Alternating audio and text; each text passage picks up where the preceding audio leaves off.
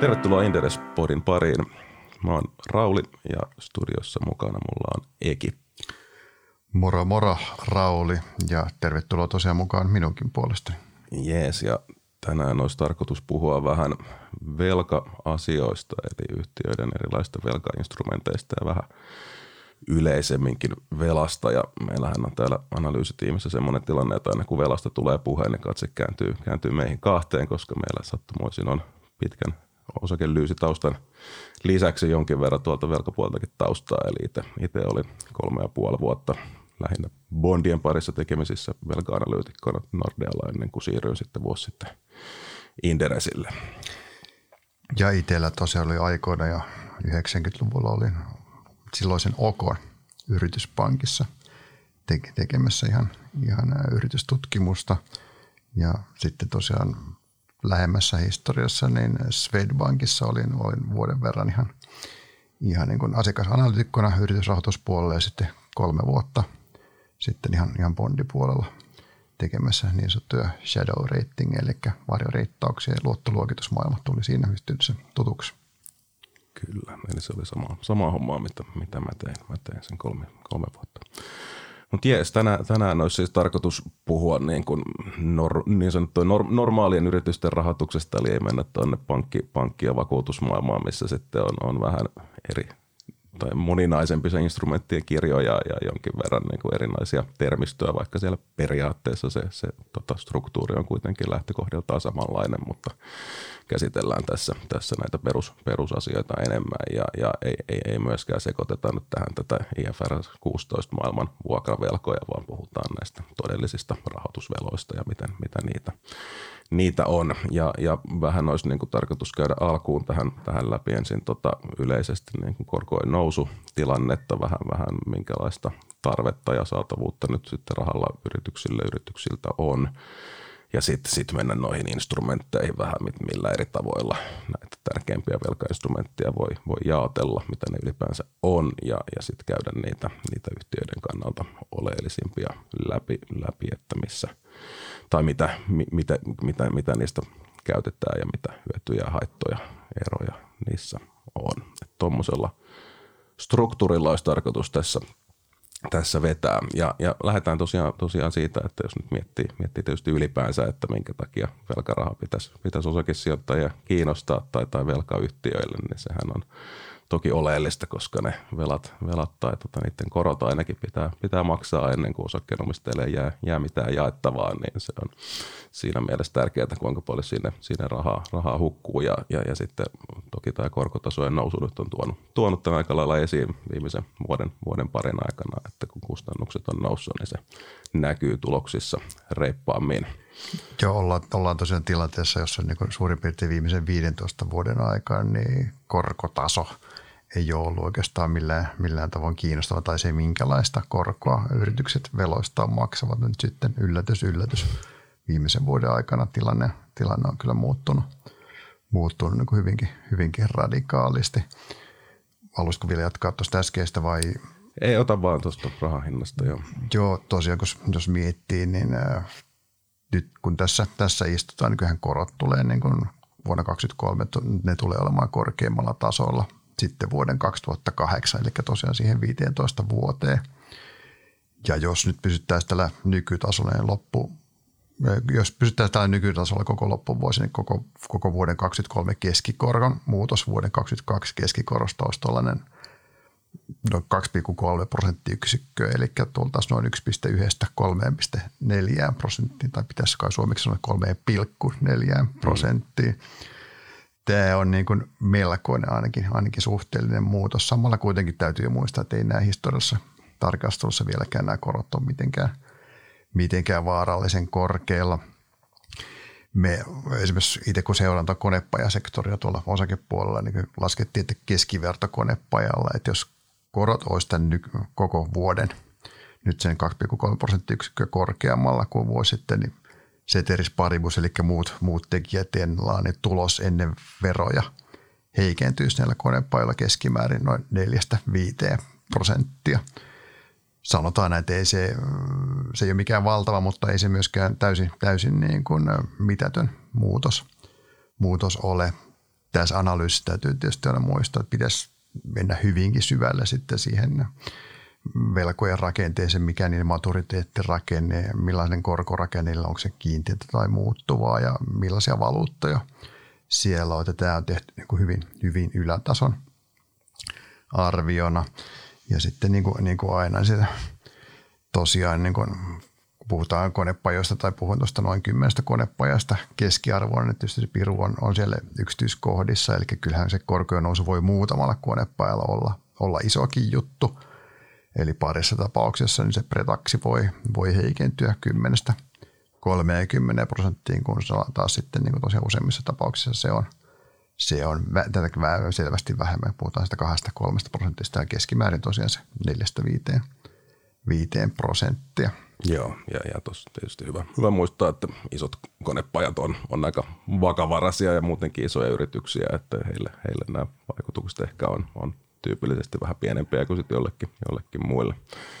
Juuri näin. Mutta sitten jos, jos katsoo vielä, jos mä jatkan, jatkan tuosta, niin, niin tässä on tietysti korkotason lisäksi muuttunut, muuttunut myöskin nämä, nämä niin sanotut spreadit, jos, jos katsoo tuolta bondimarkkinalta hin, hin, tota, hinnoittelua. Eli, eli spreadi tarkoittaa ehkä paremmin ymmärrettävästi siis lainan marginaalia, että paljon riskittömän koron, koron päälle joutuu, joutuu maksamaan sitä marginaalia, niin just tuossa kattelin, kattelin tuoreita lukuja, jos, jos vertaa sinne Ukrainan sota edeltäneeseen ajaan niin 21 vuotta, vuoden tilanne oli aika tasainen, niin tämmöiset eurooppalaiset hyvälaatuiset investment grade reitatut, se, jolle ne sanoo jotain, mutta voidaan sanoa vaan, että hyvä, hyvälaatuiset yhtiöt, niin niiden, niiden se spreadi oli noin puoli prosenttia ja se on tuplaantunut nyt noin prosenttiin, että siellähän se on, on niin kuin iso suhteellinen muutos, mutta kuitenkin sinällään prosenteissa pieni muutos, mutta sitten kun mennään sinne heikompaan päähän, että mennään näihin – heikompilaatuisempiin yhtiöihin, mitkä edelleen on kuitenkin reitattuja tässä, tässä yhteydessä, jolloin siis tämmöinen ulkopuolinen credit rating ja, ja tähän sisältyy suurin osa meidän meidän pörssin universumista kuitenkin, niin siellä, siellä se spreadi eli marginaali on muuttunut 21 vuoden noin 2,5 prosentista nykyiseen noin viiteen. Et siinä, siinä on se sama tuplaantuminen, mutta se on prosentteina koko lailla enemmän sitten. Et silloin nämä alkaa tosiaan olla jo nimensä mukaisesti high yield joo, bondeja, joo. korkean tuoton bondeja. Kyllä, kyllä. Et siellä, siellä ollaan tosiaan, tosiaan sit high, high yieldissä ja, et se, se ehkä antaa jotain kuvaa, että sit siinä on vielä se, vielä se tota, vielä se korkotason muutos siihen päälle, niin kyllä se, kyllä se sitten enemmän velkaantuneilla tuntuu, tuntuu aika selvästi. Mutta miten sitten rahan tarve, Eki? Niin, ainakin niitä yhtiöitä, mitä itse seuraa, niin kyllä näyttää siltä, että rahan tarve nyt tällä hetkellä tuskin, tuskin on juurikaan kasvussa. Että niin kun yleensä isommat, missä tarvitaan, niin on selvästi – uutta rahaa, niin tilanteet on sitten niin kuin isoja investointeja ja ennen kaikkea tietysti yritysostoja, mutta sitten myöskin, myöskin muita ihan, ihan operatiivisia investointeja. Niin jotenkin, jotenkin tuntuu siltä, että tällä hetkellä niin kuin yritysostohalukkuus ei ole, ei ole mitenkään ihan tapissa. Se nyt tietysti että vaikka se on niin kuin mainittu suunnilleen kaikkien yhtiöiden strategioissa, että yritysostoja tehdään, tehdään valikoidusti, niin kuin ruokahalu, ainakin sanotaan isojen kohteiden suhteen, niin se on, joko se on tyydytetty tuossa, takavuosina tai sitten se on muuten vaan tällä hetkellä vähäinen. Se nyt johtuu tietysti ylipäänsä vähän sumuisesta talousnäkymästä ja, ja vähintään yhtä suuressa määrin tietysti kohonneesta korkotasosta, että ne yritysostojen rahoittaminen on, on selvästi aikaisempaa ää, kalliimpaa.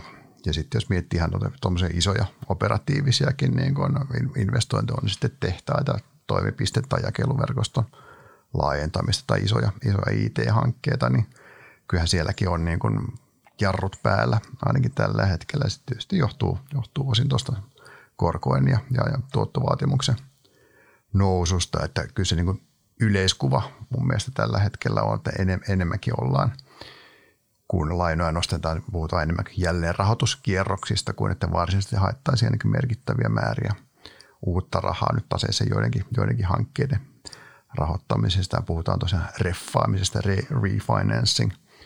Se on se käytetty, usein käytetty termi tuolla. Ja nyt sitten samaan aikaan tietysti tähän, tähän liittyy se, että niin kuin korkojen ja näiden riskien nousun myötä myöskin niin kuin rahoittajien vakuusvaatimukset ovat, ovat kasvussa ja se tietysti vähän edelleenkin nostaa, nostaa sitä kynnystä – lähteä hakemaan sitä, sitä uutta rahaa. Sinällä jos puhutaan niin kuin rahan saatavuudesta, niin se ei ole tällä hetkellä näyttää ainakaan että se ei ole mikään erityinen ongelma muutamia poikkeustapauksia lukuun ottamatta, että keskimäärin taseet on, on yhtiöillä, ainakin isommassa päässä, niin on, on varsin, varsin hyvässä kunnossa. Tietysti jos katson vaan näitä itse seuraamani sektorin konepajoja, niin isossa konepajoissa niin kuin viime vuoden lopun, usein, käytetty mittari on tuo nettovelat per käyttökate, niin se heilu siellä ykkösen molemmin puolin. Joku kone nyt on tietysti ääriesimerkki, joka, joka on nettovarallinen yhtiö, mutta tämä haarukka on ollut sieltä miinus ykkösestä 1,7 kun yleensä, kun puhutaan ratingista esimerkiksi, niin se riskitaso alkaa kohota siellä. Sekä kun nettovelat käyttökate kerron on, on yli kolmosen, että ollaan, ollaan hyvin, hyvin turvallisilla vesillä tällä hetkellä noin, noin keskimäärin, mutta sitten on, on tietysti sekä toimialoja että etenkin yksittäisiä yrityksiä, joilla sitten on, on niin kuin taseasema on, on selvästi, selvästi uhanalaisempi, mutta niihin ehkä, ehkä palataan tuossa tuossa pikkasen myöhemmin. Joo, sivu, sivutaan niitä tuossa lopussa, vaikka tosiaan ehkä on, ehkä on hyvä, hyvä se ymmärtää, että noin lähtökohtaisesti, kun on uudelleen rahoituksesta kyse, niin se on ehkä yhtiön kannalta jonkin verran helpompaa rahoittajien kanssa tehdä niin kuin ennäs vain uudelleen rahoitusta kuin että oltaisiin hankkimassa sitten ihan uutta rahaa, jos, jos ollaan tilanteessa, että ne, ne tase parametrit on vähän heikommalla tolalla, eikö, eikö niin? Varsinkin siinä tapauksessa, että tosiaan osapuolet tuntevat toisensa ennen on, on, kyseessä vanha pankkisuhde tai jos ollaan yhtiön, yhtiön bondeja on, ollaan merkittyjä aikaisemmin. Niin siinä, siinä se on niin kuin, sen takia on, on oleellista, että onko se, onko se rahan tarve niin kuin lisärahaa vai, vai, vai pelkästään vanhojen, vanhojen uhreiden rahoitusta, koska se yleensä käy, käy koko lailla helpommin, ellei niin kuin on jotain merkittävää muutosta fundamenteissa. Että voi ajatella, että jos on enemmän niin kuin syklistä johtuvaa tai, tai jostain tilapäistä yritysoston jälkeen vaikka vähän velkaisuuskoholla, niin se, se vanhojen lainojen uudelleen rahoitus sinällään käy, käy helpommin. Mutta, mutta joo, vähän, vähän samanlainen kuva, kuva on niin kuin omasta sektorista ja mitä, mitä on itse, itse tietysti muuta, muuta markkinaa tässä tarkkailu, että, että tässä oli – nollakorkoaikaa riitti aika pitkään ja, ja siellä, siellä sitten moni, moni sitä, sitä käytti ja ne, jotka strategiassaan halusi tehdä yritysostoja esimerkiksi, niin kyllä, kyllä niitä teki ja, ja nyt sitten ehkä jotkut, jotkut on sen takia sitten ajautunut vähän ongelmiinkin, kun on, on velkaisuus on noussut ja, ja, ja tulos onkin sitten kehittynyt vähän, vähän heikommin nyt ja korkotaso on noussut, niin ehkä ne, ne joilla se on aktiivisempi osa strategiaa, niin ne, ne yritystot tosiaan, tosiaan on tehty jo, jo aikaisemmin ja, ja siitä, siitä ehkä osittain kärsitäänkin tai, tai ei ainakaan ole hirveästi, hirveästi tulivoimaa sitten tehdä, tehdä uusia, niin, niin sen takia siihen, siihen tota uuden, uuden lainanottoon nyt ei, ei hirveän, hirveän monella on nyt, nyt sitten kovaa, kovaa hinkua. Ja totta kai nekin yritykset, joilla tällä hetkellä olisi vaan olisi jo haasteita rahoittaa uusia yritysosteja, jos se olisi vaikka strateginen osa, niin kuitenkin tällä hetkellä kertovat keskittymiensä jo tehtyjen yritysostokohteiden integrointiin, että ei tätä nyt tietysti lähdetä Turulle ja Toreille julistamaan, että rahoituksen saaminen on, on, on haastavaa. Ja niin, näinpä, näinpä kyllä, mutta varmaan ehdottomasti taustalla, taustalla vaikuttaa. Hyvä, olisiko tämä riittävästi tuosta yleisestä tilanteesta, niin jos me sitten hypätään, hypätään tonne, tonne tota velka, velkatyyppeihin, niin, niin tota, tässä on oikeastaan muutama, muutama kulma, millä, millä näitä, näitä meidän mielestä voi, voi lähteä katsomaan. Eli, eli, eli ensimmäinen on on ihan niin sanottu velkojen senioriteetti, eli, eli tavallaan arvo, arvojärjestys tai perimisjärjestys, että missä, missä vaiheessa niitä, niitä sitten pitää, pitää, jos mennään johonkin saneeraustaan konkurssitilanteeseen, niin missä, missä järjestyksessä niitä, niitä sitten maksellaan takaspäin.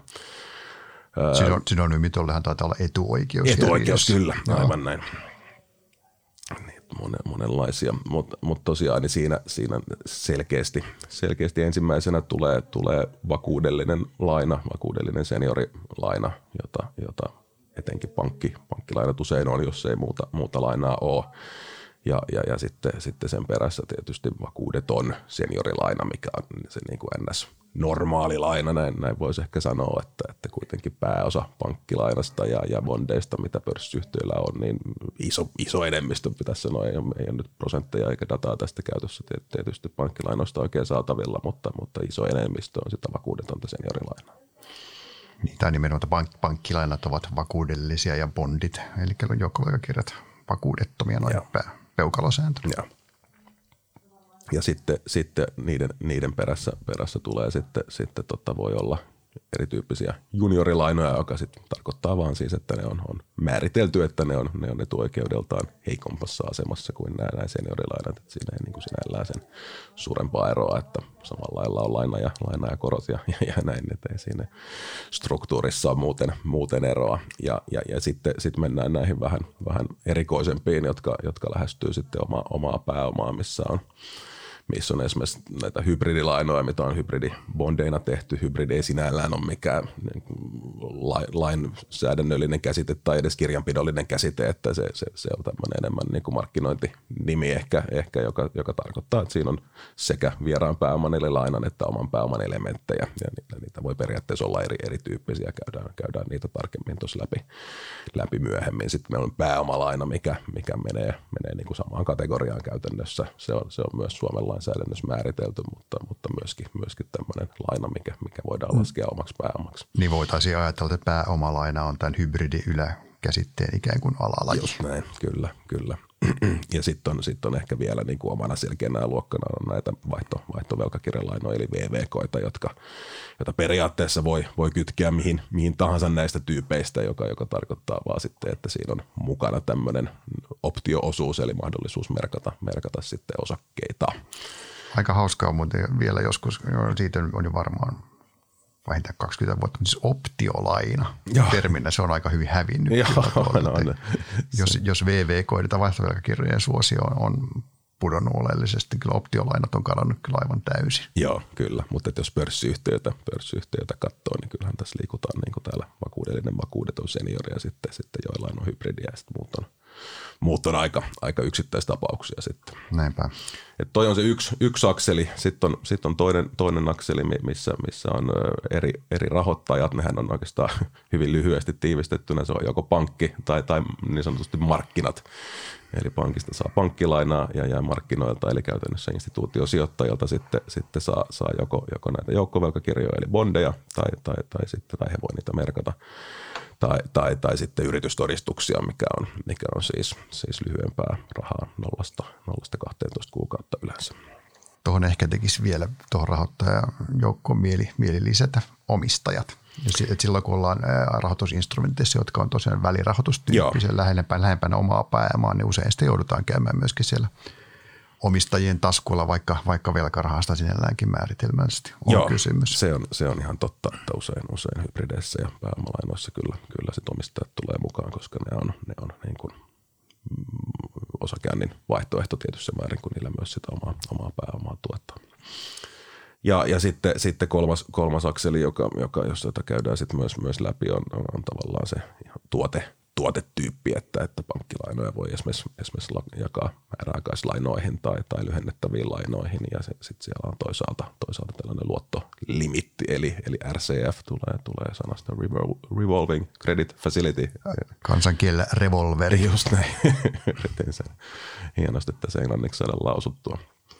Ja, ja sitten on nämä, nämä niin kuin mainitut, mainitut jo oikeastaan yrkkärit, bondit ja, ja hybridi, hybridilainat, hybridibondit on jo on jo sinällään niin kuin tuotteita, että ne ei, ne ei siinä, siinä, siinä tota eroa. Ja sitten näitä, näitä kaikkea tietysti tulee sitten moninaisissa muodoissa sen, sen mukaan, että onko, onko, onko kiinteä vai vaihtuva korkosia ja, ja kuinka, kuinka pitkiä, pitkiä tota lainoja, lainoja on. Ja, pää, ja vielä sitäkin, että onko ne, onko ne bulletteja, mitä, eli kertalyhenteisiä, mitkä ne tietysti erittäin valtaosin on, mutta joskus saattaa olla tietysti – myöskin, että lyhenee, lyhenee erissä. Just näin, kyllä.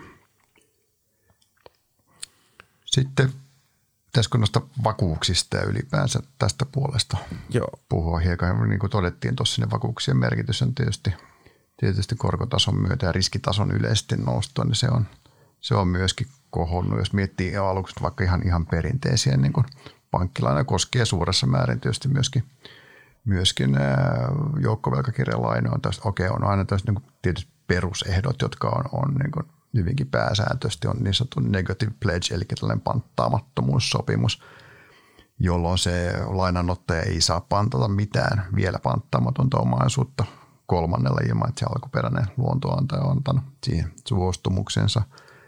Toinen ehkä vieläkin tärkeämpi juttu on tämä niin cross default. Eli jos se lainaottaja defaultta jättää hoitamatta tai ei kykene hoitamaan velvollisuuksia yksittäisessä lainassa, se katsotaan myöskin, että se on, se on defaultannut myöskin muissa, muissa lainoissa ja silloin tietysti niin kuin se, sen seurauksena tulee tietysti lainaehdosta riippuen käynnistyy sarja, sarjatoimenpiteitä ja näitä cross defaultteja on, on tosiaan sekä bondeissa että perinteisissä pankkilainoissa. Kyllä.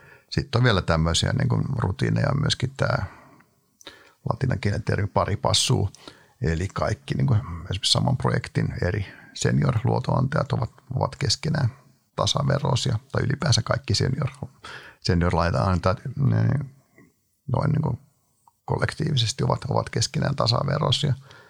Ja sitten vielä tosiaan tuolla pankkilainapuolella niin on useimmiten myöskin näitä, jos on laina tytäryhtiölle, niin vaaditaan emoyhtiön takausta tai, tai tytäryhtiön osakkeiden panttausta tai, tai vastaavan tyyppisiä juttuja. Mutta sitten äh, on myöskin, äh, jos mennään sitten tuonne niin kuin, äh, enemmän laina, lainakohtaisiin juttuihin, niin on, on kovenantit, sopimusvakuudet. Haluatko Rauli niistä jotain todeta? No joo, se on, se on varmaan se, se ehkä lainaehdoista, mikä, mikä tuossa osakesijoittajillekin joskus nä- näkyy yleensä siinä huonossa tapauksessa, että onko ne, onko ne menossa rikki ja, ja yhtiöt näitä vähän vaihtelevasti kertoo. Eli se on, se on käytännössä siis lainasopimuksessa säädetty taso jonkun tunnusluvun mukaan yleensä se on nettovelka per EBITDA tai, tai omavaraisuus kiinteistöpuolella ehkä, ehkä loan to value tai interest coverage ratio, eli, eli tämmöisiä tiettyjä, tiettyjä suhde, suhdelukuja, mikä sitten määritellään, että tietyn rajan alapuolella pitää, pitää pysyä. Ja, ja tota, siinähän on ehkä hyvä ymmärtää sijoittajan se, että, että sinällään kovenantin rikkominen ei mikään absoluuttinen katastrofi ole, että firma, firma ei sillä ajaudu mihinkään velkasaneeraukseen tai, tai, tai että saatte sitten konkurssin, vaan, vaan käytännössä se johtaa sitten vaan lainojen uudelleen neuvotteluun ja, ja, ja sitten käytännössä niin kuin korkeampiin, korkeampiin korkotasoihin sitten yhtiölle.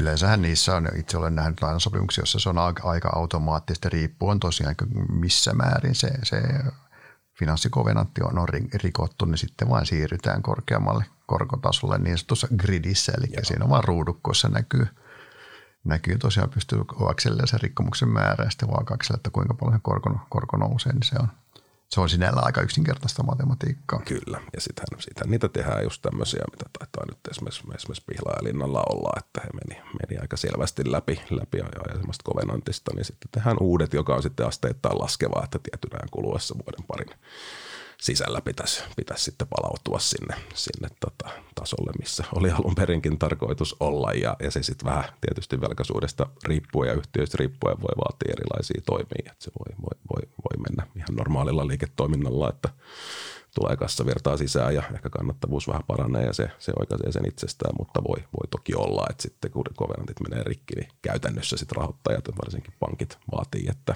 tehdään jotain assettien myyntejä, esimerkiksi vaikka niistä ei hirveästi julkisesti sitten huudella, että tässä nyt pankit, pankit vaati tämmöistä, mutta...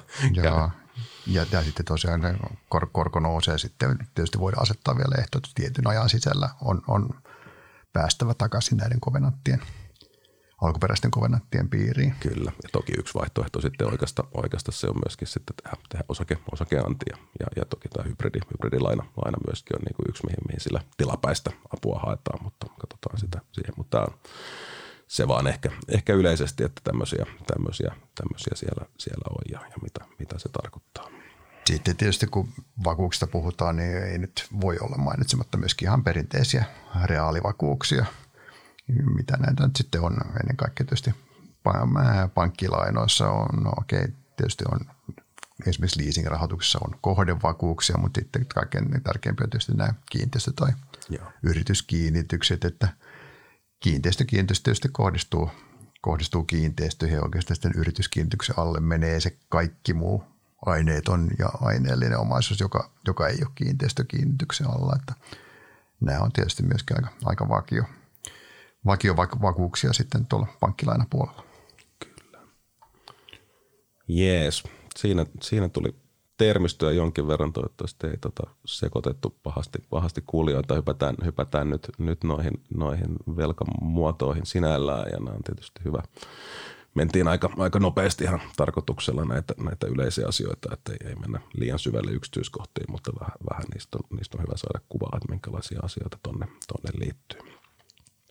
Sitten tosiaan, jos, jos käydään näitä, näitä tärkeimpiä, tärkeimpiä velkamuotoja, mitä nyt sitten yhtiöillä on käytössä ja mietitään vähän, että, että mitä, miksi ne niitä käyttää, mitä, mitä hyötyä ja haittaa niistä mahdollisesti on, niin pankkilaina tietysti ykkösenä, että käytännössä nyt firmalla kuin firmalla on jonkinlainen pankkilaina tai vähintään, vähintään pankki, pankin niin kuin luotto, luottolimiitti, tämä, tämä RCF, että jonkinlainen pankkisuhde yritystoimintaan yleensä, yleensä tarvitaan. Ja, ja, ja sitten, sitten, jos katsoo, katsoo tätä Helsingin pörssin koko yhtiökenttää, niin, niin kyllähän tämä pienemmille yhtiöille on sitten usein käytännössä se, se ainoa, ainoa vaihtoehtokin ja, ja, ja, ja käytännössä, käytännössä sitten, sitten monasti se, se ainoa, ainoa rahoituslähde, lähdekö niin. E, ja, ja tota, hyötynä, hyötynä tässä nyt voisi vois sanoa, että, että pankkiin näillä firmoilla tyypillisesti on, on aika tiivis suhde ja, ja pankin pankille voidaan niitä lukuja avata tarkemmin, mitä julkisesti avataan. Jos, jos, jos vertaa esimerkiksi sitten niin markkina, markkinaehtoiseen rahoitukseen, niin sen, sen, sen tiedon pitää aina olla sitten tietysti muutenkin julkista, että se on näiden sijoittajien, velkasijoittajien saatavilla, mutta pankille voidaan voidaan kertoa aika paljon enemmän, joka, joka sitten oletettavasti ja, ja, ja, ja, ja tota, mitä todennäköisimmin niin parantaa niitä, niitä laina, lainaehtoja, etenkin tietysti korko, korkotasoa, mutta muutenkin sitä, sitä joustavuutta, mikä, mikä siinä on. Ja, ja, ja se pankkirahoitus on, on tyypillisesti myöskin sitä nyt on, on sitä saatavilla niin kuin siinä mielessä, että jos yritys ei ole aivan, aivan tota konkurssikypsä, niin, niin pankki, pankki jollain, jollain ehdolla sitä rahaa kyllä antaa. Et siitä on ehkä jotain poikkeuksia sitten tiettyjä sektoreita, ei välttämättä tietyissä tilanteissa haluta niin kuin ainakaan enempää luotottaa. Joo, muistan itsekin tosiaan erässä pankissa niin kirjoittelen niin sanottuja credit-memoja. Se oli siis asiakasanalyysi, sen pankkisuhteen analyysi. Ja kyllä siellä sitten tietysti paitsi, että siellä oli paljon – jos kyseessä oli pörssiyhtiö paljon sellaista tietoa, jota ei julkisuuteen voida, voida, voida antaa, niin myöskin käytettiin sitten ehkä varsin suoraa kieltä siitä asiakkaan tilanteesta näkymistä, että jota nyt tietysti yleensä julkisissa dokumenteissa kauheasti sitten tulee esiin. Just näin. Ja tosiaan niin kuin tuossa alussa, alussa tuli esille, niin, niin varsinkin silloin, jos ei muuta rahoitusta ole, ole niin, niin näissä, on, näissä on sitten käytännössä jonkinlainen vakuus, vakuusjärjestely kyllä sit, sit pankin kanssa niin kuin pankin, pankin asemaa turvaamassa. Mutta tota, eikin mitäs, mitäs haittoja me löydettäisiin pankkirahoituksesta, jos, jos yrittää verrata vähän näihin, näihin muihin vaihtoehtoihin? No tietysti se, että niin kun, uh, reaalivakuuksien tarve, tarve on tietysti uh, yleensä aika, aika ilmeinen. Ja hinta tietysti riippuu täysin siitä, että millainen se, mikä se yrityksen tilanne on, mikä se pank, pankkisuhteen la, laatu on. Niin sanotaan näin, että kyllä se nyt, sinällään mä on kyllä sitä mieltä, että pankkila, varsinkin jos, jos puhutaan jostain niin kuin tästä revolverista, RCF, aikaisemmin käytettiin termillä luotollinen shekkitili, mm. ei tosin näin, mutta sitä samasta asiasta viime kädessä. Kyllä mm. siellä on niin kuin paljon joustavia elementtejä, että kyllä se niin kuin – hyviä juttuja on, mutta sitten tietysti kun kaikki, kaikki myöskin maksaa ja tosiaan jopa näistä RCFistä tietysti maksetaan, vaikka sitä limitti on käytössä, niin siitä maksetaan pientä korvausta siitä limitistä, esimerkiksi mitä tahansa puolen prosentin jommin kummin puoli per vuosi. Ja kyllähän niin kuin pankille joudutaan sitten niin kuin raportoimaan kyllä vielä niin kuin selvä, selvästi tiiviimmissä aikataulussa ja muutenkin tiukemmin säännöin kuin mitä esimerkiksi jollekin bondi, bondihaltijalle Joo, joudutaan. Ehdottomasti, että bondi, bondihaltijathan saa käytännössä sen saman tiedon, jos on pörssiyhtiö, mitä pörssiyhtiö raportoi muutenkin, jos on listaamaton yhtiö, jolla sattuu olemaan bondi, niin se tiedonsaanti voi olla hyvinkin niukkaa välillä, että pankit varmasti saa ja vaatii, vaatii kyllä, kyllä enemmän ja, ja todennäköisesti myöskin, myöskin niin kuin asettaa kyllä – enemmän ja tiukemmin valvottavia kovenantteja sitten, että niitä pankkilainoissa kai tyypillisesti kvartaaleittain kuitenkin seurataan jotain tunnuslukuja ja mondeissa ei sitten välttämättä ne on, ne on löysempiä ja harvemmin seurattavia mahdollisesti. Ja e- ehkä olisin itse nostanut just tämän, tämän vielä tämän, tämän luottolimitti RCF-asian, että, että tosiaan niin kuin näitä tosiaan käytännössä kaikilla yhtiöillä on niin kuin isoillakin yhtiöillä, jollain UPMillä ja Nokialla on valtavat RCF, mistä ne jotain pientä, pientä koko ajan maksaa, vaikka niitä todennäköisesti koskaan tarvitse käyttää, mutta sitten to, toki, toki meillä on tässä viime ajalta esimerkki isosta yhtiöstä, joka sitten tarttikin yhtäkkiä rahaa aika, aika läjäpäin ja näille, eli Fortumiolle, jolle tuli sitten tuli sitten käyttöön näille limiteille ja vähän, vähän tartti rahaa, rahaa useammaltakin suunnalta, että, että joskus, joskus on, on, hyvä sitten, että niitä järjestelyjä on, että sen takia ne siellä, siellä niin kuin pahan päivän varalle tavallaan on yleensä olemassa. Ja se limittihän voi tietysti olla myöskin vakuutena. Sitten instrumentissa palaatiin ehkä kohta. Kyllä.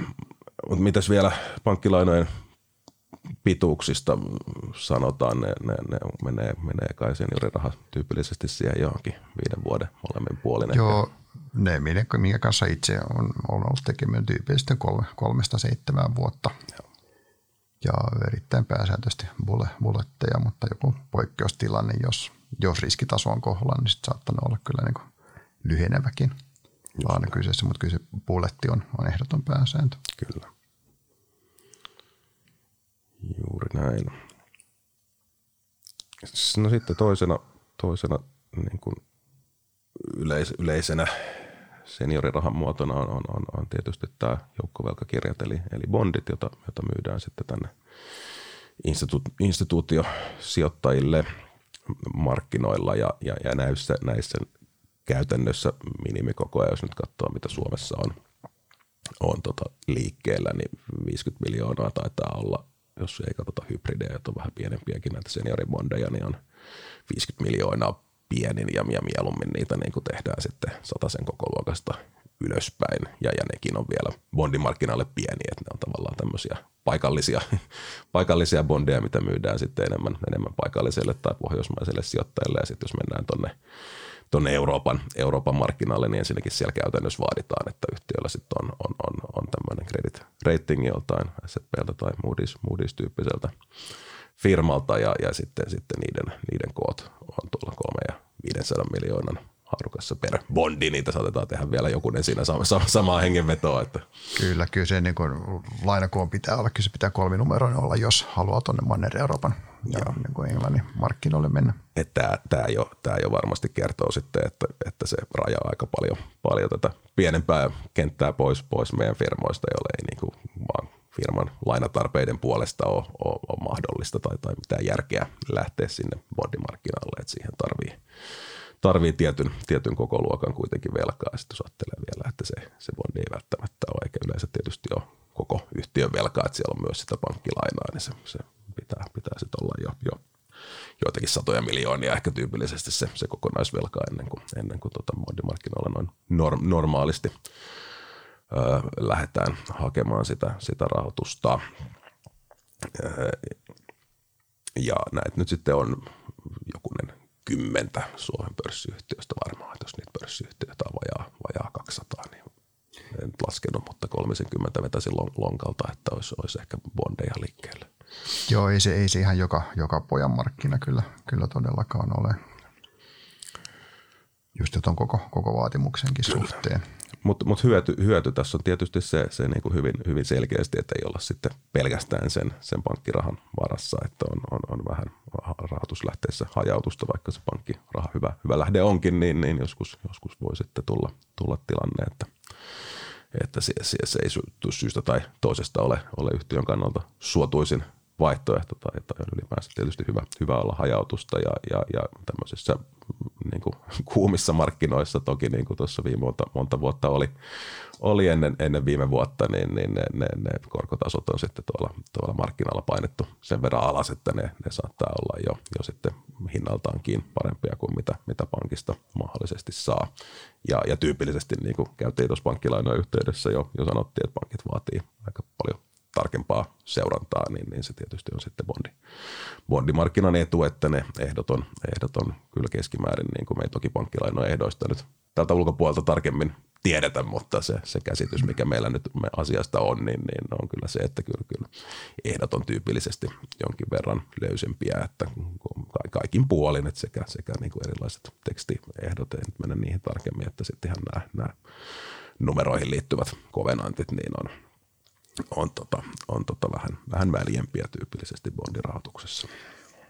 Se, mikä noihin bondeihin tietysti on, on tyypillistä, että kyllä siellä niin kuin, uh, luotoantajat tai sijoittajat jonkinlaisen reitingin siitä, siitä luotonottajalta haluavat. Se voi olla tosiaan tänne niin kuin, niin kuin Rauli, Rauli tuossa viittasi näiden isojen luottoluokitusyhtiöiden S&P, Moody's, Fitch antama niin virallinen tai julkinen rating, tai sitten se voi olla tällainen niin varjo, varjo rating, shadow rating, joka on sitten yleensä sen jonkun niistä luoton ilme yleensä sen lainan pääjärjestäjä sitten niin kuin sille, sille joko kohteelle tai lainalle tai molemmille yleensä antama, antama rating. On tietysti varmasti on olemassa sellaisia, jotka muuten voisivat olla ollakin bondimarkkinoilla, mutta eivät, eivät halua ainakaan julkista ratingia mm-hmm. syystä tai toisesta. Siitä saattaa olla mainehaittaa. Sittenhän sehän ei ole ihan ilmasta. Että yleensähän mm. tyypillisesti, että noin, niin kuin, ainakin silloin kun itse oli tuolla puolella, niin kyllä se semmoinen 75-100 000 euroa maksoi, jos oltaan SPltä hankit, hankit virallisen reitingin. Joo, kyllä. Ja heille, heillekin on sitten omat tavallaan vaatimuksensa tai miten he yrityksiä katsoo, että ne toivoo, toivoo tiettyjä, tiettyjä niin kuin tietyn mittarien tiettyjä tavoitetasoja ja, ja, ja muuta, että jos yhtiö ei halua lähteä omaa toimintaansa sopeuttamaan sit siihen tavallaan reitterien to- toiveisiin, niin silloinkin voidaan, voidaan pysyä, pysyä mieluummin siitä poissa. Ja silloin kun tosiaan olla, ollaan näillä, näillä niin kuin sadan miljoonan tuntumassa olevilla bondeilla, niin siitä ei, siitä ei niin paljon sitten hyötyä ole, kun ne myydään kotimaisille tai, tai pohjoismaisille sijoittajille tyypillisesti, jotka ne yhtiöt kohtuu hyvin tuntee. Ja sittenhän se oli just munkin, munkin homma siinä kredit-analyytikkona, että kun, kun tota, uusia bondeja laskettiin liikkeelle, niin tehtiin sitten tämmöinen vähän, vähän niin kuin Inderesin laajaa, ei ihan niin laaja, mutta vähän, vähän tota semmoinen pidempi, pidempi raportti siitä yhtiöstä, jossa sitten tavallaan käytiin sitä luottokelpoisuutta läpi, että niillä sijoittajilla oli sitten jotain, jotain käsitystä siitä, jos ei, jos ei aiemmin jo ollut, niin kuin tietysti yleensä varsinkin pörssiyhtiöistä kyllä on. Miten jos miettii sitä bondien rahoituksen hyödyt, haitat, mitä sä haluaisit nostaa niin kuin esille suhteessa pankkilainoihin? No joo, no hyötyjä, hyötyjä varmaan tuossa käytiinkin, no joo, käytiinkin jo, jo, aika, aika hyvin, että tosiaan ihan se haja, hajautus mahdollisesti, mahdollisesti tosiaan matalampi kor, korkotaso ja, ja yleisemmät ehdot, ehdot noin muuten, muuten ehkä tyypillisesti ja sitten, sitten haittana, haittana nyt on ehdottomasti se, että bondimarkkina niin kuin voi olla ennäs kiinni silloin, kun on, on jotain, jotain markkinaturbulenssia tai, tai, tai muuten niin kuin heikommat, heikommat olosuhteet tai sentimentti markkinalla, niin siellä on kerta kaikkiaan niin mahdoton millään järkevällä korolla ainakaan sitten laskea niitä bondeja liikkeelle. Viittaat esimerkiksi kai tilanteeseen, jossa vuoden päästä erääntymässä 500 miljoonan bondia. Et oikein tiedä, että miten tämä jälleen rahoitus tulee mm. onnistumaan, koska pankkiin kanssa sitä ei voi niin suoraan lähteä, lähteä edes toivomaan, että se, se on jälleen rahoittuu pankista. Että kyllä siinä niin kuin saattaa joskus rahoitusjahtalla mennä, mennä peukalo suuhun. Joo, että kyllä tämmöisiä, että et, niin kuin näillä parempilaatuisilla, jos puhutaan näistä, näistä investment grade firmoista, mitä nyt Suomessa on niin kuin esimerkiksi metsäyhtiöt ja konepait varmaan menisi sinne, vaikka niillä ei ratingia on, niin, niin heillä – heille se bondimarkkina nyt on aika harvoin kovin, kovin merkittäviä aikoja kiinni, mutta voi, hmm. voi, voi, voi, olla hetkiä, että on, mutta sitten, sitten näillä, näillä heikomman luottolaadun high firmoilla niin voi, voi olla useampia kuukausia, esimerkiksi kun koronakriisi tuli tai, tai kun Ukrainan sota alkoi, niin kyllä siinä meni, meni monta kuukautta käytännössä ennen kuin siellä hirveästi mitään aktiviteettia sitten sit näkyy, että sit jos on, on tavallaan laskenut sen varaa, että, että mulla on vuoden päästä elääntyvä laina, jonka mä tässä kohta uudelleen rahoitan ja sitten meneekin kolme neljä kuukautta, kun ei, ei saa mitään aikaiseksi, niin se rupeaa vähän, vähän ehkä jännittämään firmassa, että miten, miten tämän kanssa nyt tehdään. Ja, ja senpä takia näitä yleensä uudelleen rahoitetaankin sit aika ajoissa, että kyllä firmat niin kuin tyypillisesti tyyliin, tyyliin vuotta ennen sitä erääntymistä haluaa, haluaa sen tehdä ainakin, ainakin. Joo, näinpä, näinpä. Ei, sitä, ei mennä riskirajoille se, mikä tietysti bondeilla on, niin kun, niiden juoksuajathan yleisesti tai ne vertautuu aika hyvin noihin pankkilainoihin, mitä mitä tuossa puhuttiin. No sanotaan, että viisi vuotta yleensä semmoinen aika tyypillinen maturiteetti, mutta kolmesta sitten kymmeneen vuoteen sanotaan, että kyllä se pidemmät, pidemmän juoksuajan bondit on ainakin itse olen nähnyt ne enemmän tuolla niin stabiileilla sektoilla, kuten kiinteistöyhtiöillä. En tosin tiedä, onko siinäkin tilanne vähän muuttunut, jos katsoo Cityconia vielä niin kuin 2014-2016, kun ne, kaikki ne liikkeeseen lasketut oli, oli kymmenvuotisia, mutta nyt sitten 2021, siis jo ennen näitä viimeisimpiä kriisejä, niin ne oli sitten kolmesta seitsemää vuotta, että on riippuuko se vaan yhtiön, yhtiön niin kuin rahoitustarpeiden muutoksesta vai onko tilanne vaan sitten muuttunut tämän onko se yhtiökohtaista, onko se niin kuin bondimarkkinaan liittyvä, onko sulla tästä Rauli joku no, no joo, itse Cityconiin kyllä kohdistui tuossa, kun sattuu olemaan noita, noita vuosia, just mitä itse olin siinä markkinalla, niin kohdistui kyllä aika, aika paljonkin, ehkä yllättävänkin paljon omasta kulmasta niin epäilyksiä, itse sitä seurannut, sen kiinteistöt oli kollegalla, mutta että siinä, siinä aika paljon kyllä jännitettiin tätä, tätä niin kuin, tota, verkkokaupan kasvua ja muuta, että varmaan se tulee, tulee sieltä, että ehkä että se pidemmän bondin tekeminen on aina, aina vähän vaikeampaa, että sinne on luontaisesti vähemmän sijoittajakysyntää, että se on sen takia siihen kolme ja seitsemän vuoden väliin niitä tehdään, että siihen, siihen suurin osa sijoittajista niitä mm, haluaa, haluaa ostaa, niin, niin se tulee ihan, ihan siitä, että tosiaan yli, yli seiskavuotisia niin hyvin, hyvin yksittäistapauksia sen niiden vuosien aikana, kun mä, mä siinä olin, niin tehtiin meillä Pohjoismaissa, että se, se on harvinaista, että joku, joku kymppivuotinen siellä oli, mutta ne oli, ne oli kyllä poikkeuksia vielä jos palaa tuohon reitingin hetkeksi, niin sehän ei ole tosiaan, no, se ei ole mikään niin viivottimella vedetty se asteikko, vaan puhutaan tosiaan tästä investointikelpoista investment grade, eli IG-bondeista, jotka jos käyttää vaikka Standard Poor'sin taulukkoa, niin se menee sieltä AAA-sta, jotka nyt on erittäin harvinaisia. Sitten sinne on tämän IG huonoin rating on se 3B miinus – rating ja sitten taas tämä high yield puoli on sitten kun 2B plus ja siitä sitten aina sinne C-luokkaa saakka. Ja tosiaan tämä on, tämä on enemmänkin tällainen hockeystick-tyyppinen, että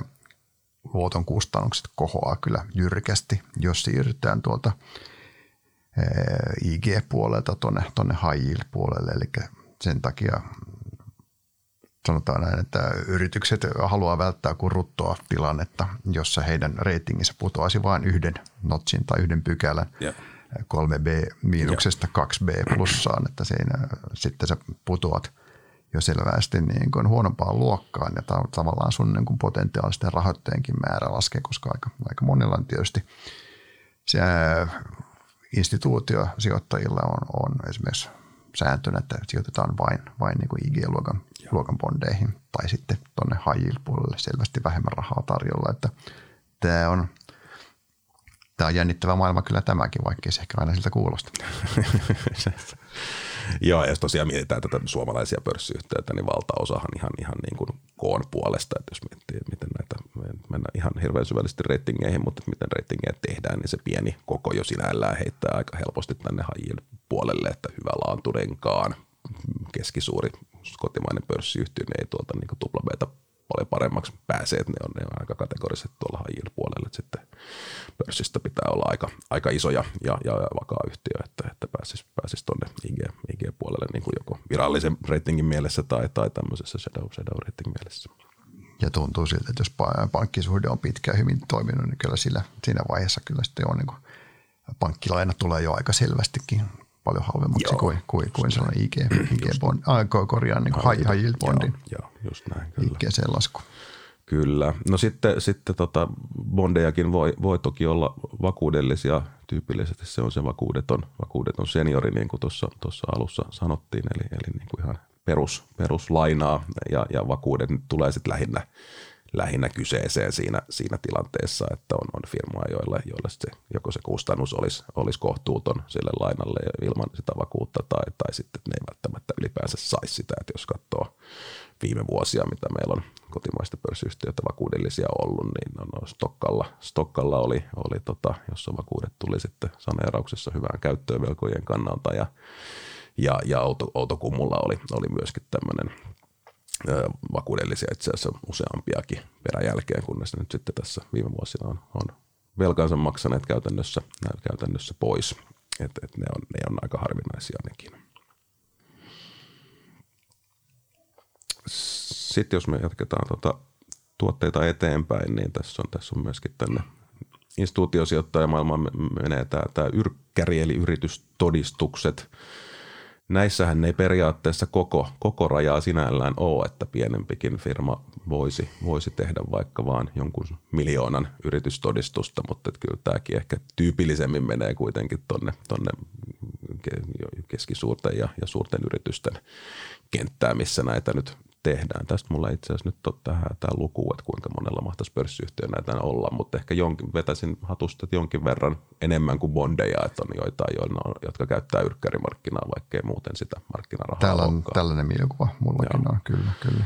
Ja, ja nämä on tosiaan sitten yhdestä 12 kuukauteen olevia tota, siis velkasitoumuksia, jotka samalla lailla niin suutiosijoittajat sitten, sitten ostaa – ostaa, kun yhtiö, yhtiöistä rahaa, rahaa tarvii ja käytetään tämmöisen lyhyen aikavälin kassan hallintaan. Ja, ja tässä nyt tietysti looginen hyöty on se, että tämä on, tämä on lyhyt raha, niin kuin lyhyt raha yleensä, niin tämä on, tämä on halvempaa kuin, kuin pitempi raha ja sitä voidaan sitten käyttää etenkin tämmöiseen tietysti niin kuin johonkin käyttöpääomarahoitukseen tai muuhun, mikä, mikä on luoteentaakin lyhyttä, mutta sitten jotkut yritykset kyllä käyttää sitä ihan siihen, että pitää isoa posi- yrkäripositiota sen takia, että se, se raha, raha on, on halvempaa. Ja, ja, ja, ja siitä päästään ehkä siihen luontaiseen ongelmaan, joka on sitten se, että niitä pitää tietysti jatkuvasti sit uudelleen rahoittaa. Ja jos se ei jossain, jossain kohtaa onnistukaan, niin sitten sit voi yhtiö olla, olla vaikeuksissa. Ja, ja käytännössähän tämmöinen yrkkäriohjelma vaatii aina sen, että siellä on tämä pankin luottolimitti varalla, että kun yhtiöt sanoo, että heillä on vaikka 100 miljoonan yrkkäriohjelma ja 100 miljoonan luottolimitti, niin ne, ne, ei, ole, ne ei ole suinkaan, niin kuin, niitä molempia ei voi käytännössä käyttää, vaan että jos, jos sä käytät 100 miljoonaa yrkkäriä, niin sitten yhtiöllä on varalla se 100 miljoonan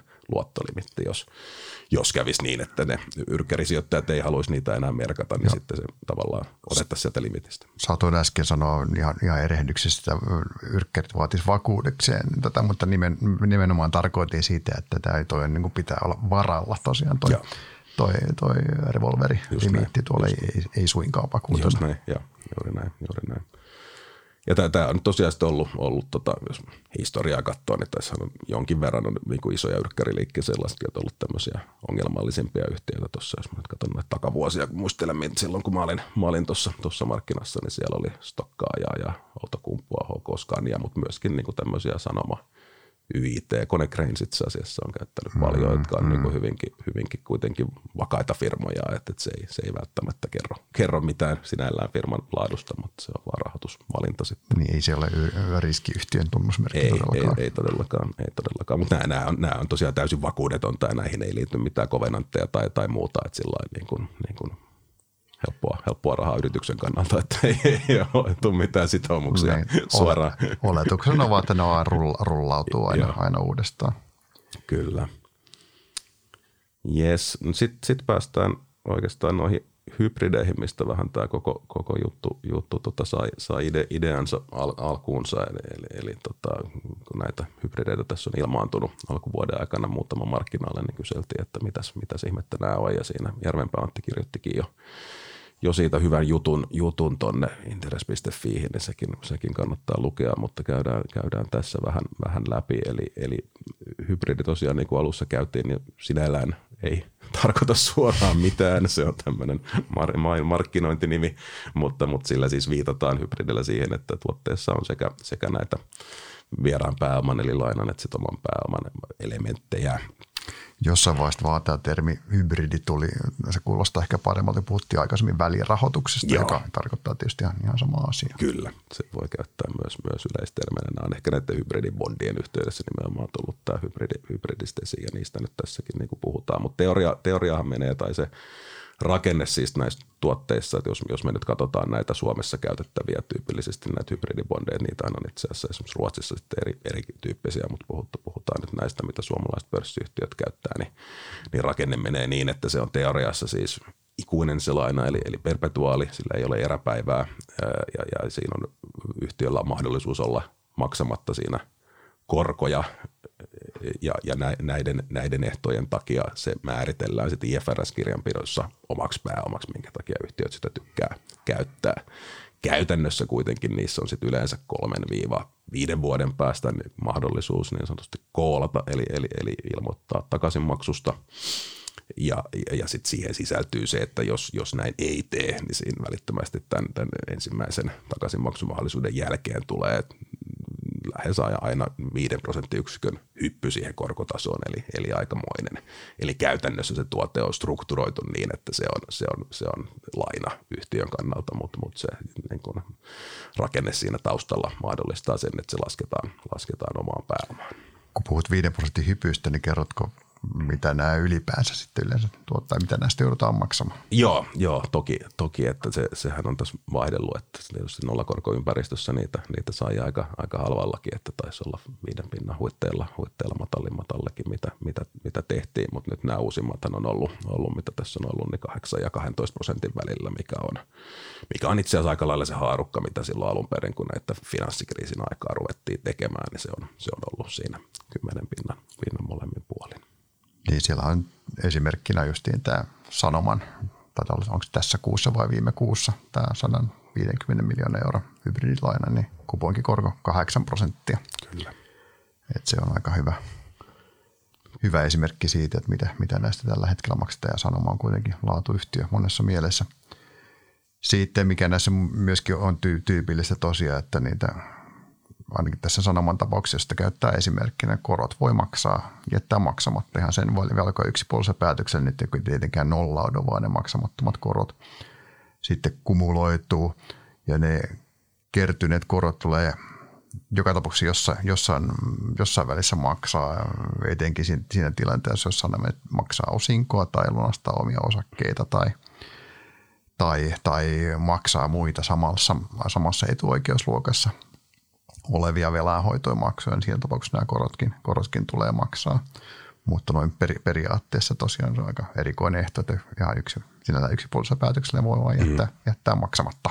Joo, joo. Se on oikeastaan se yksi niistä vaatimuksista, just miten se ei, tota, osake, tai tota, omaksi pääomaksi voidaan, voidaan las, laskea. Ja, ja tota, nyt tyypillisesti, tyypillisesti siis tota, käytetään sitten, että yhtiö on aika isoissa ongelmissa toki siinä vaiheessa, jos ne jättää velkojen korkoja maksavat, että yleensä mitä noita on ollut, niin ne, ne on käytännössä siinä tilanteessa, kun, kun yhtiö toteaa, että he ei pysty sitä takaisin mahdollisuutta, maksumahdollisuuttaan käyttämään, niin kuin, niin kuin kaikki olettaa yleensä lähtökohtaisesti, että se käytetään, niin ne ilmoittaa, että emme me nyt tätä lunasta ja nyt me ei muuten myöskään makseta näitä korkoja. Ja, ja sitten sit, sit ruvetaan miettimään, että okei, no mitä tälle tehdään. Ja, ja, ja sit, sit yleensä siis sitten tulee joku, joku leikkaus siihen tai, tai jonkinlainen osake vapaaehtoinen tai, tai puolipakotettu konversio osakkeeksi, niin kuin esimerkiksi SRVllä tapahtui tässä. Ja sitten tosiaan toi, niin kuin Rauli tuossa mainitsi, niin on, on oikeus koolata, eli, eli lunastaa se ulos tästä sanoman tapauksessa tosiaan kolme, kolme vuoden Joo. päästä liikkeeseen, liikkeeseen laskupäivästä ja sen jälkeen aina, aina koronmaksupäivänä tosiaan niin juridisesti niin velvollisuutta koolata ei, ei ole ollenkaan siksi siksi tämä on se perpetuaali ja siksi tämä voidaan tosiaan lukea sen oman pääoman puolella. Juuri näin. Ja sitten sit jos miettii, että tietysti osakesijoittaja miettii, että no minkä takia näin tämmöistä hybridi, hybridihommaa tekee, niin si, siinä on ehkä niin kuin kahdenlaista syytä lähtökohtaisesti mun mielestä. Että, että ensimmäinen ja, ja se tavallaan mukavampi syy ehkä, vaikka se korkeakorkoinen laina ei osakesijoittajalle koskaan ole mukavaa, mutta kuitenkin se, ehkä, se, ehkä se parempi syy on se, että halutaan vaan pysyä niin kuin tietyissä omissa tasetavoitteissa ja tai varmistaa sitten, sitten että, että taseessa on ehkä liikkumavaraa edelleen joihinkin niin kuin yritysostoihin tai, tai, tai edelleen heikentynään heikentyvään tilanteeseen ja tietysti pysyy myös näistä kovenanteista sitten riittävän kaukana. Ja mä sanoisin, että näistä viimeisistä, mitä on ollut, niin Sanoma ja Purmo menee tähän kategoriaan, että he olivat niin kuin siinä nettovelka EBITDA kolmosen tuntumassa tai, tai vähän yli, mikä ei ole mm. mitenkään absoluuttisen hälyttävä taso, mutta on kuitenkin se heidän oman, oman rajansa yläpuolella ja, ja sitten varmaan sen jälkeen kovenantit rupeaa siellä jossain vaiheessa lähestymään, niin ne, ne halusi siihen riittävästi liikkumatilaa tota, siihen taseeseen. Ja sitten sit on tietysti niitä, niitä joille, joille se on, on niin kuin käytännössä sit ainoa rahan muoto, että he, he tarvii syystä tai toisesta yhtiö tarvii lisärahoitusta ja, ja, ja mistään muualta sitä ei oikein enää, enää saa, niin, niin sitten, sitten on pakko tehdä hybridiä, tähän, tähän kategoriaan menee esimerkiksi historiassa Stokka ja, Stokka ja SRVn, SRVn tota, hybridit tuossa aikanaan, jolle molemmille kävikin sitten huonosti, että siinä, siinä jos mm. vähän arvioi, arvioi, niitä syitä, minkä takia, minkä takia tota yhtiö hybridejä tekee, niin aika, aika nopeasti kyllä pääsee, pääsee kärryille siitä, että, että mikä se, mikä se niin kuin, todellinen riskitaso siinä sitten on. Ja, ja sitten voi periaatteessa olla, olla semmoisiakin, joilla se, joilla se on niin kuin tämmöinen välirahoituksen muotohan on sinällään ihan, ihan validi rahoituskeino, että ja jo niin kuin pidemmälläkin aikavälillä. Jotkut on pitänyt niitä taseessa sitten pidempäänkin ehkä, ehkä joku Finnair tietysti vähän pakotettuna, kun ei ei ole tulosta, tulosta tullut, tullut jolla sitä olisi päästy korjaamaan, mutta sitten kiinteistöyhtiöillä esimerkiksi historiassa on ollut, ollut ihan, ihan pidempäänkin niin kuin tarkoituksellakin, vaikka ne on samalla tehnyt kuitenkin osakeantajia ja muita lainajärjestelyjä, että ne on vaan ajatellut, että tässä on nyt ihan järkevää pitää tämmöinen, tämmöinen välimuoto.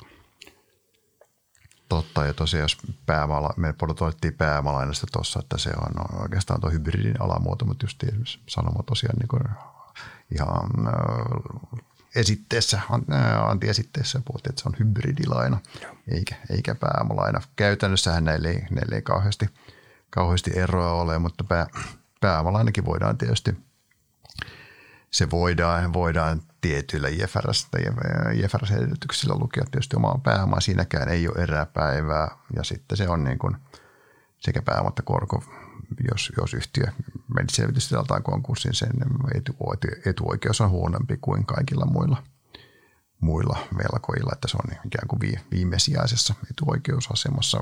Voiko tähän niin kuin hybridiin todeta ihan saman? No joo, kutakuinkin, että kyllä noi, noi on sitten – menee sitten enemmän, enemmän sopimusasioiksi, jos nyt sattuisi käymään semmoinen kummajainen, että olisi, olisi erityyppisiä tämmöisiä niin kuin viimesijaisia lainoja yhtiöillä, niin sitten se on varmaan loppu, loppupeleissä sopimuskysymys, että miten, miten niitä ratkotaan. Joo, ja että se pää, pääomalainan takaisinmaksu, se edellytys on tietysti, että siellä sitten sen takaisinmaksun jälkeen niin sille yhtiön, yhtiön sidotulle omalle pääomalle pitää, pitää jäädä täysi kate – että se on tietysti aika, aika normaalia, normaalia niin kuin matematiikkaa Kyllä. tämäkin.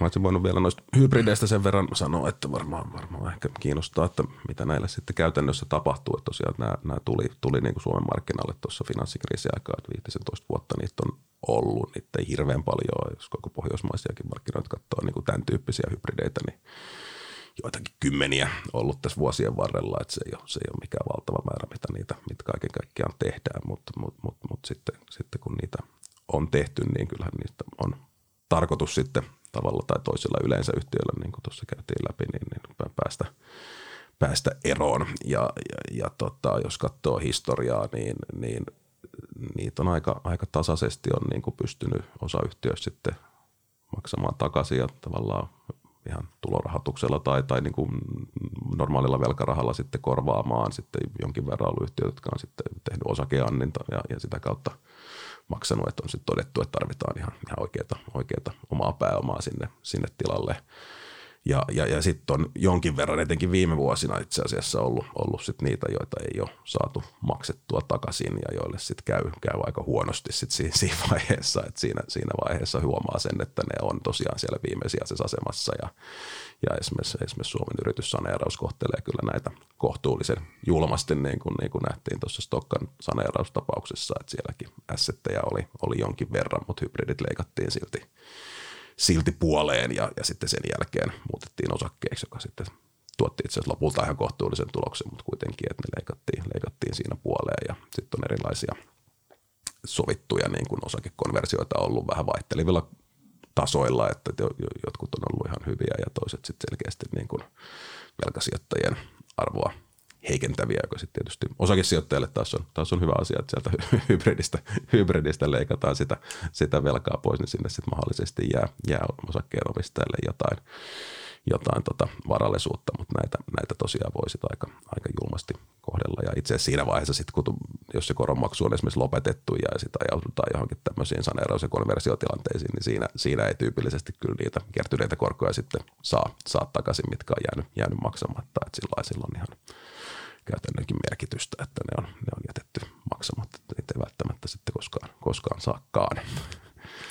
Ja tota, mitäs mun vielä piti, piti tuosta mainita. Niin, niin piti vaan, piti vaan ihan, ihan tota kuriositeettina mainita vaan tästä, tuli tästä viimeaikaisesta pankki, pankkihädellistä mieleen, että, että nämä, nämä pankkipuolellahan oman käsitykseni mukaan, en ole pankkirahoituksen tuntia, mutta oman käsityksen mukaan nämä AT1-lainat, jotka Credit Suissella tässä, tässä nollattiin, niin ne on, ne on siis käytännössä hybridi hybridirahoitusta, että hyvin samanmuotoinen instrumentti, mutta niillä on vähän omat terminsä, terminsä tuolla, että kyllä, kyllä näissä, näissä yleensä sitten velkasijoittaja joutuu kärsimään, jos, jos yhtiö jonkinlaisiin todellisiin ongelmiin joutuu.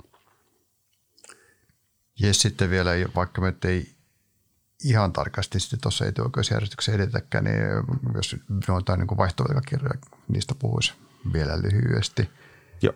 Ne minulla on ainakin se käsitys, että tämän, nämä eivät koskaan ole senior, ne ovat, ne ovat juniorilainoja, mutta ovat kuitenkin ne yleensä paremmalla etuoikeudella kuin sitten pääoma, pääomalainat ja, ja hybridit. Ja niissä on tosiaan, että vaihtovelkakirja nimensä mukaisesti siihen sisältyy sitten pää, lainan pääoma tietyissä tilanteissa tietyillä ehdoilla vaihdettavissa sen liikkeeseen laskia osakkeisiin. Se, että siellä on tällainen osakeoptio mukana, niin se, se laskee – laskee tietysti niin kuin korkoa, mitä, mitä lainauttaja joutuu maksamaan, koska siinä on tosiaan tuo arvoa, arvoa sisältävä optio, optiopuoli, mutta totta kai sitten osakkeen omistajien pitää, pitää taas, täytyy pitää mielessä se, että siinä on se dilu, dilutiovaikutus sitten, jo, jos sitten niin kuin toi optio alkaa olla sellainen, että sitä, tai vaihto-oikeus on sellainen, että sitä aletaan, aletaan käyttää. Voi sanoa, että nämä on kyllä viime vuosina ollut, ollut jo varsin harvinaisia. Niiden, okei, okay, niitä sinällään voi olla, voi olla niin kuin juoksuajoltaan monenkin mittaisia ja, ja tota, mieleen tulee nyt viime, viime vuosilta oikeastaan vain pari, pari tapausta. Toinen on aika pienikeltään valoen. Hmm. Vaihtovelkakirja vuodelta 19, se oli vajaa 4 miljoonaa euroa. Ja sitten tämä Outokummu VVK vuonna 20 se oli sitten taas 125 miljoonaa euroa. Kyllä nämä emittoijat sinällään ne voi olla, olla kyllä niin hyvin, hyvin eri kokoisia.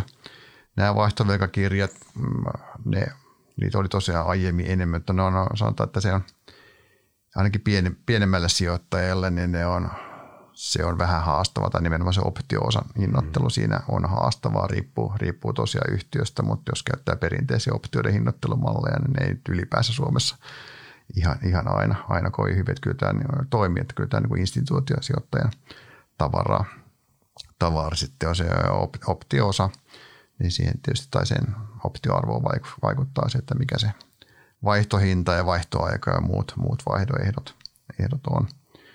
Mutta tämä on enemmänkin ehkä, ehkä tässä vaiheessa kuitenkin kuriositeetti koko, koko VVK-puoli.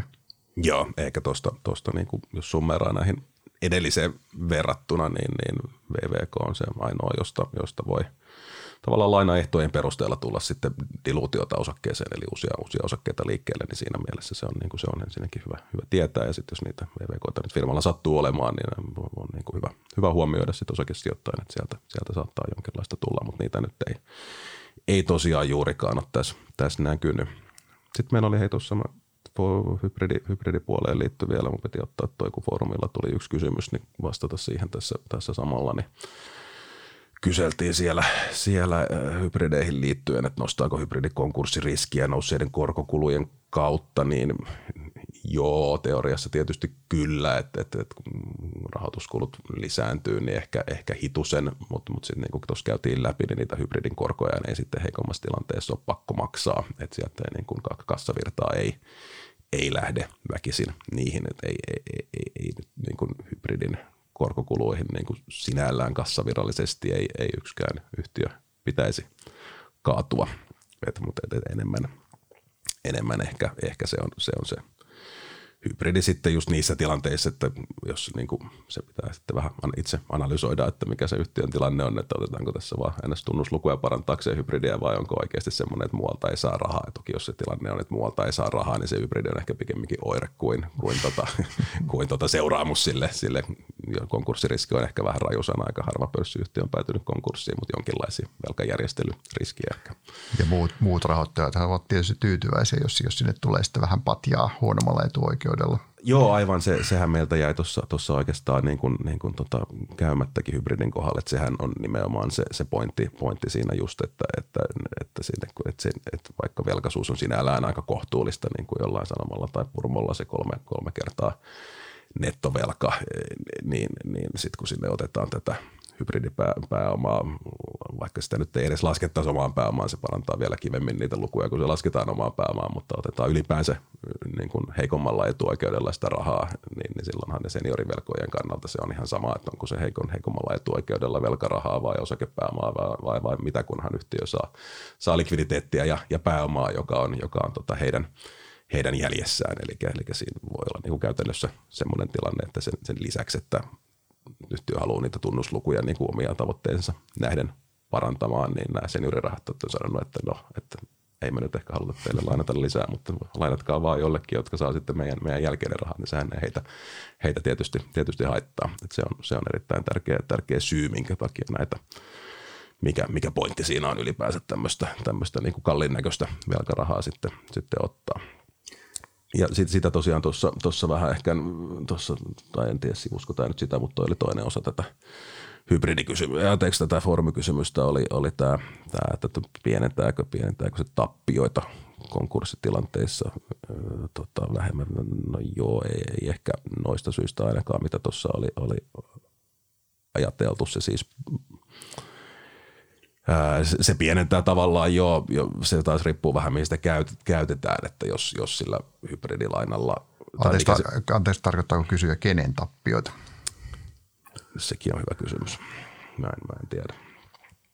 Mä en, mä en tiedä, mä en tiedä mihin, mihin tappioihin tappi ilmeisesti ylipäänsä päänsä niin kuin, ylipäänsä niin kuin hävittyä pääomaa varmaan mä tuosta tulkkaisin, mutta ei, ei, tietysti jos ottaa absoluuttisesti lisää velkaa, niin sittenhän yhtiöllä on lisää vastuita. Et silloin se tietysti heikentää, heikentää etenkin osakesijoittajan asemaa, kun siinä on sitä hybridiä välissä. Mutta seniori, seniorirahoittajan asema pysyy ennallaan, sit jos, sit jos sillä hybridillä maksetaan vielä niin kuin takaisin niitä seniorilainoja, joita joskus näkee, että seniorilainottajat on jo sen verran tota, – kypsiä yhtiön tilanteeseen, että ne haluaa rahansa takaisin ja sitä kompensoidaan hybridillä, niin silloin, silloin se tietysti luontaisesti vähentää niiden seniorilainottajien riskiä, mutta ei, ei, ei, ei, ei, ei, muuta, ei muuta osakkeenomistajan tilannetta. Et ei, ei, ei, ei, ei, ei hybridilainanotto kyllä lyhyesti sanottuna mitenkään, mitenkään paranna, paranna sitä tilannetta konkurssitilanteessa. Ky, ky, kyllä se pelisääntö tai peukalosääntö on kyllä yleensä, että konkurssitilanteessa niin tota, seniorirahoittajat saavat, saavat yleensä joitakin kymmeniä 10 prosenttia, parhaassa tapauksessa yli 50 prosenttia, mutta kyllä kaikki muut junioralainen antajat, pääomalainen antajat, osakkeomistajat puhumattakaan, niin jäävät, jäävät kyllä tyhjin käsin. Joo, konkurssissa se on näin ja, ja saneerauksessakin tosiaan näille juniorille meille lainoille käy, käy suhteellisen heikosti yleensä. Että Stokkalla oli ehkä poikkeuksellisen vahva niin kuin tilanne, tilanne tota varojen puolesta ja silti tosiaan sitä hybridi, hybridipääomaa leikattiin puoleen. Niin se ehkä kertoo jotain kanssa. Ruvetaanko vetää pikkuhiljaa yhteen? Joo, tota. kyllä vaan, kyllä vaan. Tuossa on nyt jo niin kuin, noin ehkä, ehkä olennaisemmin esitelty ja sitten, sitten vaan yhteenvetona ajateltiin, että voiko, voiko tästä vetää, vetää niin kuin jotain, jotain tota johtopäätöstä, että onko olemassa joku optimaalinen rahoituslähteiden jakauma tai, tai muu rahoitusmalli, mitä me sanotaan siitä. No tietysti jos asiaa tarkastelee kuin teoreettista vinkkelistä, niin optimaalinen rahoitusrakenne on se, missä tämä niin kuin pääoman keskikustannus, kustannus, niin sanottu vakki, weighted average cost of capital on, on alhaisin.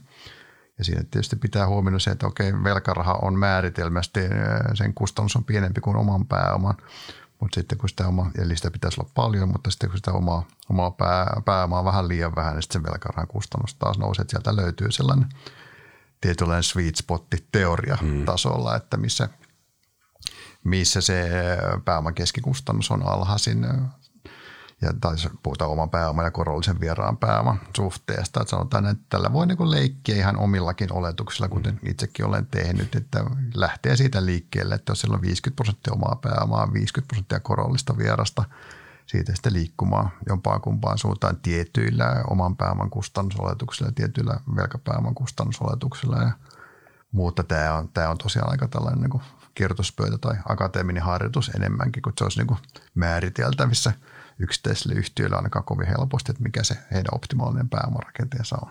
Kyllä, ja sitten jos miettii näitä eri instrumentteja, niin kyllä mä itse ainakin kun velkalyytikon silmin tota katsoin, niin, niin pidin tämmöistä sopivasti hajautettuna niin kuin eri lähteisiin ja, ja eri, eri maturiteetteihin parhaimpana, että hyödyntää jonkin verran esimerkiksi sitä lyhyempään, halvempaa rahaa, mutta ei liikaa, että ei ole liikaa riskiä. Ja sitten on sekä, sekä eri pituisia bondeja mahdollisesti, jos on isompi yhtiö, että sitten pankkilainaa ja sitten riittävästi niitä limittejä, että kyllähän se niin kuin, siitä se tavallaan niin kuin voisi ehkä maalaisjärjelläkin ajatella, että kun on, on sopivan tasapainoinen ja hajautettu velkasalkku, niin se on noin lähtökohtaisesti paras, mutta, mutta eipä, eipä siitä, jos on niin kuin vakavarainen yhtiö, niin, niin jollain siellä on vaan sitten maturiteetti jakaamassa yksi, yksi iso tolppa, että kaikki velat on vaan jollekin vuodelle pistetty ja sitten ne rahoitetaan kerralla ja se on sillä, sillä hoidettu taas viideksi vuodeksi, niin käyhän se niinkin, jos on.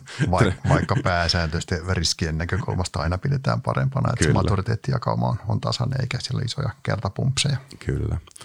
Ja ehkä tähän loppuun voisi vielä mainita, niin kuin ollaan tässä ehkä rivien välistä sanottu, että, että kyllähän tässä suurimmilla osalla yhtiöistä kuitenkin se rahoitusasema pörssissä on, on aika hyvä, että että siellä näitä joitakin ongelmia, tapauksia on. Tässä itse asiassa muutama, mitä mainitsin, ne oli kaikki melkein historiallisia. Stokka, SRV, Outokumpu on kaikki eri tavoin päässyt, päässyt tota velkaongelmistaan ulos, mutta sitten meillä on jonkin verran näitä tämmöisiä pienempiä yhtiöitä, jotka, jotka on ehkä liiketoiminnan koon ja ylipäänsä päänsä kannattavuuden puolemmista vaikeuksissa ja sitten isommista nyt on tämä Pihlaajalinna, mikä, mikä, mikä teki just hybridin ja, on, ja mainittiinkin, että on Covenantit rikkonut ja, ja Finnair, Finnair nyt ollut sitten koronan jälkeen aika isoissa velkaongelmissa. Ehkä rakennuspuolella niin kuin Lehto, Lehto selvästi siellä on ollut useampikin yhtiö omana, omassa tota, omilla hetkillään vaikeuksissa, että kyllä niitä muutamia, muutamia löytyy, mutta, mutta, mutta noin niin kuin laajasti ottaen kuitenkin kohtuullisen korkeillakin tota, velkaisuustasoilla olevat, niin on, on kyllä pystynyt esimerkiksi just uudelleen rahoitusta tässä, tässä tekemään. Joo, sinällä kannattaa muistaa, että pelkkä niin korkea gearing sinällä ei tee, ei tee yhtiöstä, yhtiöstä vielä ongelmatapausta. Siihen saattaa, syitä saattaa olla sata, miksi se tilapäisesti on, on koholla, että se voi olla pidemmänkin aikaa koholla, mutta jos se alla oleva bisnes kuitenkin sujuu suhkot häiriöttömästi, niin ei se ole vielä mikään semmoinen, että siinä sijoittajan pitäisi, pitäisi yöunensa menettää. Kyllä, kyllä. Juuri näin. Hyvä. Olisiko siinä meidän, meidän tota velkapaketti tällä kertaa? Nyt toivottavasti tämä vähän avasi, että minkälaisia, minkälaisia tota velkainstrumentteja siellä on käytössä ja minkä takia. Ja sitten aiheeseen liittyen tietysti kyllä sinne foorumille voi, voi laittaa lisääkin kysymyksiä, jos, jos jokin asia jäi, jäi, tai jäi vastausta vaille tai muuten askarruttamaan, niin tota, pyrimme sitten aikaresurssiemme ja osaamisemme mukaan vastaamaan. Joo, te, teemme näin ja sopivissa foorumeissa, että voidaan vastata siellä tai kirjoitella jotain pätkiä tai jutella joku kerta lisää, jos, jos on pidemmän, pidemmän tarinan tarvetta. Mutta tällä nyt ajateltiin lähteä alustamaan, kun itse asiassa huomasin, että ei ole, ei ole tämän, tämän tyyppistä podia tässä vuosien varrella missään vaiheessa tehty, niin, niin saatiin, saatiin ehkä vähän, vähän näitäkin esiteltyä. Mutta kiitos kaikille kuuntelijoille tällä erää ja ei muuta kuin hyvää päivän jatkoa. Kiitoksia.